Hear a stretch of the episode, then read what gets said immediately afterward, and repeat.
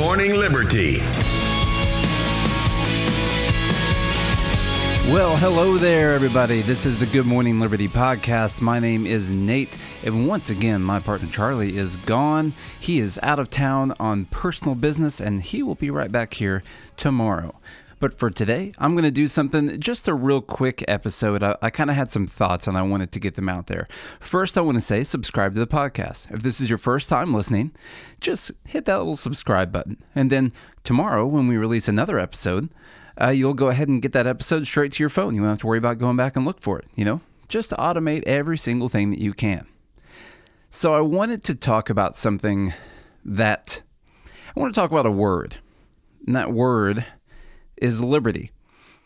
See, we gave this presentation last week or last weekend at the Young Americans for Liberty convention, and at the end of our presentation, one of the students stood up and asked us a question. And he said, when he's on campus and he's talking to people or trying to get people interested, trying to hand out information, anything like that, he would say something along the lines of, Hey, do you love liberty? And he said a lot of times people just say no and keep walking, or they just ignore him, or they don't know what it means. And I think that's the actual problem. Is that when we say liberty, I don't think a lot of people actually know what that means. It's really it's really kind of a I think it's turned into a bit of a cliche word. Just a word that w- when you say it, you know, you can have these images of constitution loving, you know, I don't know, flag waving, gun toters, wearing a MAGA hat. I don't know. You guys know what I'm talking about. Just like that caricature of America. Yeah, and not that all those things are somehow a problem. I'm not saying that any of those things are are bad. But what I'm saying is when we when we say the word liberty and we tell people that maybe we say that we're libertarians or maybe we say that we care about liberty or we're liberty-minded individuals. I think a lot of people just simply don't know what that means. So, if you find yourself talking to people about this and you have a hard time explaining what that means, I just wanted to offer to you kind of what what I think it means. And I'm not even saying that this is the actual definition because honestly I didn't even look it up. I'm going to tell you what the word liberty means to me.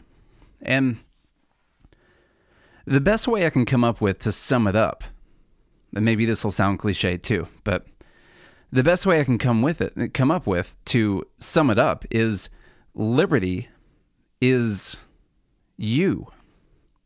And it's everything about you that makes you a unique individual.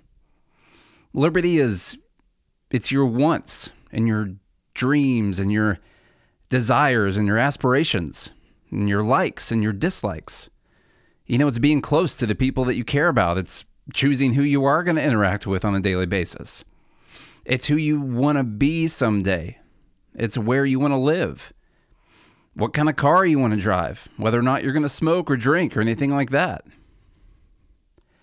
Liberty is the ability to act on all of those things, to act those things out in your life. It's your thoughts. It's your opinions. Maybe it's an opinion on on art. What kind of movies are good or bad or what kind of paintings you like or what kind of TV shows are good and what kind of music you want to listen to. It's how you feel about your friends and your family. It's how you feel about your government. It's everything about you that makes you unique. It makes you you. And that's why it's so important. That's why we fight for it all the time. Because without all of those things, then we don't have anything. There wouldn't be any point. There would no longer be any point. And liberty is is all of those things and your ability to act those things out in life. You know, for some people maybe liberty means they love guns. That's that's cool. I like guns. That's okay as long as you don't use those guns to remove another person's liberty. For some people, liberty means they do drugs or drink alcohol. You know, that's not something that I would condone, but if you're not removing someone else's liberty, I mean, that, then that's you, right? Who, who says that you can't be you? Now, you should take advice from friends and family for sure. But when you're not hurting someone else, even, you know, like when it comes to guns, too, when it comes to going out and drinking alcohol, if you're not hurting someone else, then who, then who can take that away from you? Maybe some people, liberty leads them to want to work for themselves or start their own business, you know, work from home, create something that they can create uniquely and sell to other people to provide value in their lives. You know, maybe that's their liberty. Some people really like remodeling their houses and working on home projects. Maybe they like to watch HGTV, looking at all the Instagram bloggers, seeing all these new projects and cool ideas with the design and style of everything. Some people, liberty just means that you want to keep the fruits of your own labor so you can actually live out the benefits of the value you've created in society. So with all of those all of those examples previously there is an underlying understanding with all of that. Remember, the the problem is you know, you have all those liberties and, and you can look at that and you can say, well, that just kind of, Nate, that just kind of sounds like you can do whatever you want, really. Just kind of sounds like you can just go through life doing anything that pops up in your mind with no consequences whatsoever. So there's an underlying understanding with that. You have those liberties. But here's the cool part about it that also means that every other person around you also has those same liberties. They all also have the right to pursue all of those things.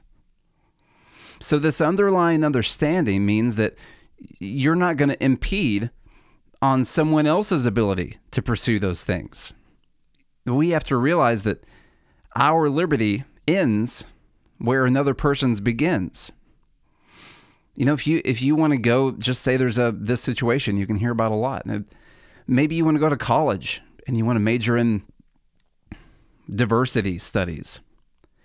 And then you want to get a, get a job as an activist for PETA afterwards. That's fine. That's you. That's okay. But you can't impede on my liberties in the process of doing that. Don't expect to take some of my liberty to fulfill your wants and desires. Your liberty ends where mine begins. And the same thing goes for me. Mine ends where yours begins. You know, what what about people who are poor? Well, if if someone's acted against them and, and took their abilities to act on that liberty, then that should be dealt with. We don't condone that in our society, in our in our free market society.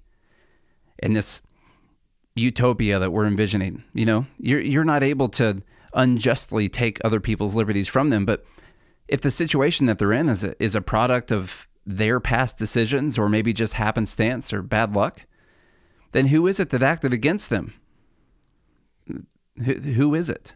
Who's responsible for that? So, all that said, for those people to be able to get ahead in life, they can't remove my liberties to pursue their desires. You know, if, if I use my liberty to obtain some kind of wealth or to make a lot of money, you can't just take that from me. Taking the product of all those things that made up my liberties is is taking those liberties away from me. You know, taxation is theft. And if liberty is you, then to me, liberty is me, and it's everything that makes me me. And you do not own me. Even if you gather up 51% of the country together, it does not mean that then you own me. Taxation is theft, right? We say that all the time. Why do we think that? It's not just because it's taking away your money, it's because it's taking away your liberties because you spent time. You spent, you know, there's only there's only one resource that we cannot renew. It's a fixed resource and that's time. And what we do in this life is we trade our time to provide value to other people. And when we trade that time to provide value to other people, we receive money as a representation of the value we provided back in turn for that. That money is a representation of the fixed amount of time that we have on earth. That's what that money is. It says you traded your time, something you can never get back. You traded your time for this money. So when you come and you take some of that money from me, you're not just taking my money, you're taking away my liberty. You're taking away my time. If I go and I look at my neighbor next door and I say, oh, I want something of his, I, I want, oh, I would like his car. I'd like that. Is that okay? No. That's theft. What makes it not theft? Is it if I get everyone on my street to agree that we should take his car? Then is it not theft if we all go over there and take it? No, it's still theft. Well, what if uh, the entire neighborhood, my whole subdivision, we all vote and decide that we want to take that away from him? Is now it's okay, I guess. Now it would probably still be considered theft. So why, when the group keeps getting bigger and bigger, does it somehow shift into being morally justified? Now you're saying that if more people in my town decide that they want to take something from me, that that's maybe sometimes that's okay. Some people in the county together get together in your state or in your country. At what point in time do enough people get to decide that they can take something from you eh, and it makes that not theft anymore? What's your number on that? What if it's a really small town? You know, what if it's a? I grew up in a town originally. First town I I uh, lived in. It's a town of about hundred people now, maybe 150, probably 100. That's a pretty small town. It really only takes about 75, 76 people for there to be a majority in the town, and then, and then they can take my liberties. I guess. Then they can take my money. No, it's still not okay. So when we say that we're libertarians, if we go out into the world and we say, I'm a libertarian, first off, you need to know what that word liberty means. It's not just freedom. You know, freedom and liberties are are different. The freedom is your your freedom to act out those things. Those things are your liberties. But then the thing is you can't take someone else's liberties away from them in that process. It all has to be done justly. We're all equal in that sense. So when we say that we're libertarians, it just means that we want you to be you. As long as you don't stop someone else from being them. So maybe you can take that. Maybe you can take that and go out to your college campus or go onto your Facebook if you want to or something like that. And when someone asks you what's liberty, or someone you sometimes when you say liberty, it's one of those I call it an eye roll moment. It's one of those words that people are sick of hearing about. It doesn't have any meaning behind it anymore. Like I said, it's starting to it's starting to get that image of I don't know. I don't I don't say MAGA hat wearing people as like a derogatory term, but you know, your classic Murica person. That you can i know we're both picturing the exact same thing right now. We're all picturing the same person. We know exactly what they look like. So now when you say liberty it just tends to give you that image and you just think it means that uh, you don't care about poor people or you don't want to fix anything in our society or uh, maybe you just like Trump or or maybe you like a lot of wars overseas or something like that like this this word liberty has been kind of hijacked by that idea and so I want us to all have a, a clear a clear image of what that means. And I just wanted to tell you guys what it means to me. Charlie's not here today, so I'm not really going to go into any more of an episode. I just had that thought. I wanted to share it with you guys. So, obviously, very, very short episode. Very short. If you guys want to listen to some more stuff, we've got, well over 100 episodes on here sometimes they're current events and sometimes it's just little economic ideas and arguments. So you can go through there and listen through all kinds of different podcast episodes on there. Um, if you guys want to join our Facebook group where we are trying to come up with these solutions all the time to people's questions and people's problems, then go to the Facebook group Liberty Minded Solutions and jump in that group. That's not just a group where we're going to argue back and forth or we're just going to trade uh, funny jabs at different people or make fun of liberals or anything like that. That's a group where when we bring up some kind of a problem, the goal is to offer up what the solution is going to be. Maybe it's a debate answer. Maybe it's what an actual solution you can propose to someone. Because the issue is, people do have problems. There are people with problems, and sometimes there's people in our society where uh, it's just too it's too much. They're too far behind. There's and it's going to be more than any of us could even imagine to try and get out of that. There are people with problems. And so when you do see someone with an actual problem or someone who is talking about someone who has an actual problem, that person's looking for solutions. They're not just looking for you to tell them to get over it or to or that their idea is stupid or something like that.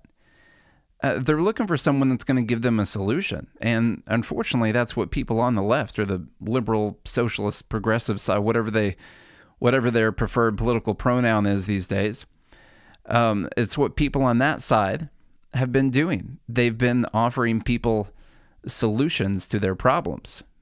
Now, their problem is their solutions aren't actually solutions. They're just going to make the problems worse. Some of their problems are because people thought that the government could provide solutions. A lot of people's problems are that. So we want to be the people that are offering up solutions to people's problems, even if sometimes we don't think it's an actual problem or we don't think it actually needs a solution. Wealth, you know, income inequality. Well, there's probably going to be a degree of income inequality forever. I don't think there's anything that can change that. There's going to be wealth disparities forever. I think that's just the natural state of existing. I've been to, uh, I've said this before, but I've been to Djibouti, Africa, very, very poor country in Africa. And in, that country, we, we were there playing at a military base. I was playing music. We were playing for Armed Forces Entertainment. There's a military base in Djibouti, Africa. Uh, we were there playing some music, and we went out into the town. Djibouti City, I think, is is what it's called. Capital city biggest city. In that city, if you had if you had eight sticks and some sheets and a couple pieces of cardboard, then you were you were middle class. You were doing good there. If you had some kind of a little shack that you could get in, you're in the just the top portion of that society. Very poor area. As soon as I went into the city, as soon as our bus pulled into the city, we had people running up to the side of the bus begging us for water. I've never been begged for water before. In the US, you get begged for dollars, things like that. Maybe they'll they'll say that they're hungry. There's not really a lot of starving people in the U.S., but they'll be begging for food or or uh, or money. But I've never been begged for water before and sh- this this one woman was holding a newborn baby and giving the signal for for water because she knew that we were Americans we were in a bus and that we probably had a lot of water on the bus. We did. We had numerous cases of ice cold water.